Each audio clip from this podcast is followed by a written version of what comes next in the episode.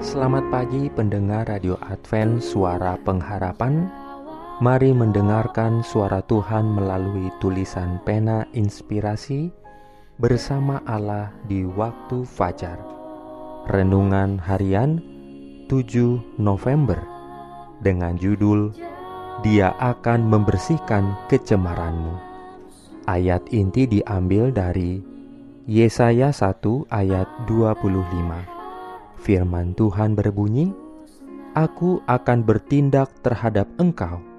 Aku akan memurnikan perakmu dengan garam soda dan akan menyingkirkan segala timah daripadanya."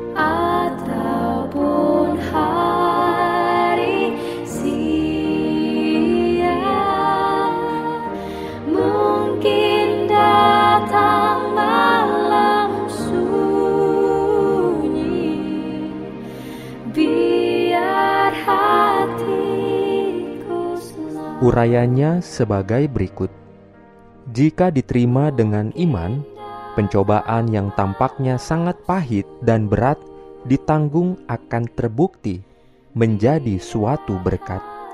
Pukulan kejam yang merusak sukacita dunia akan menjadi alat untuk memalingkan mata kita ke surga.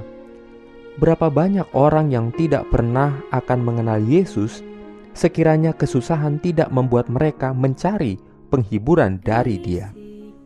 Dari semua pemberian yang dapat dikaruniakan surga kepada manusia, persekutuan dengan Kristus dalam penderitaannya adalah kepercayaan yang paling berarti dan kehormatan yang paling tinggi.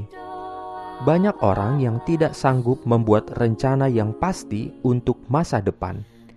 Hidup mereka terombang-ambing. Mereka tidak memahami hasil dari hal itu, dan ini sering memenuhi pikiran mereka dengan kecemasan dan kegelisahan. Hendaklah kita ingat bahwa kehidupan anak-anak Allah di dunia ini adalah kehidupan musafir. Kita tidak mempunyai akal budi merencanakan hidup kita sendiri. Bukanlah hak kita untuk membentuk masa depan. Terlalu banyak orang membuat kegagalan total dalam merencanakan masa depan yang cerah. Biarlah Allah yang membuat rencana bagimu.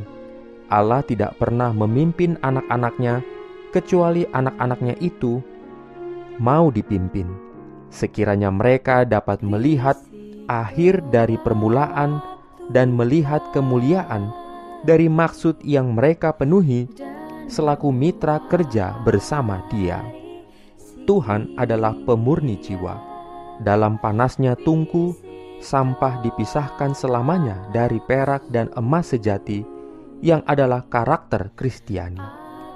Yesus memperhatikan ujian itu dia tahu apa yang dibutuhkan untuk memurnikan logam mulia agar mereka mencerminkan pancaran cinta ilahinya.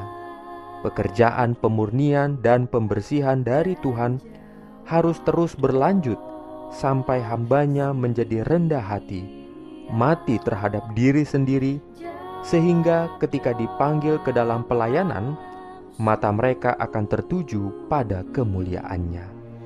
Amin.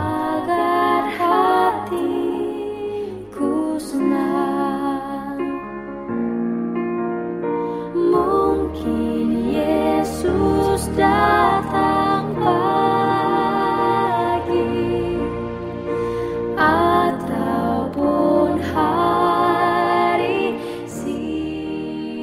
Jangan lupa untuk melanjutkan bacaan Alkitab sedunia.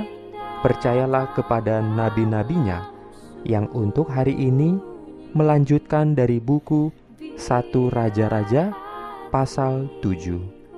Selamat beraktivitas hari ini. Tuhan memberkati kita semua. mungkin datang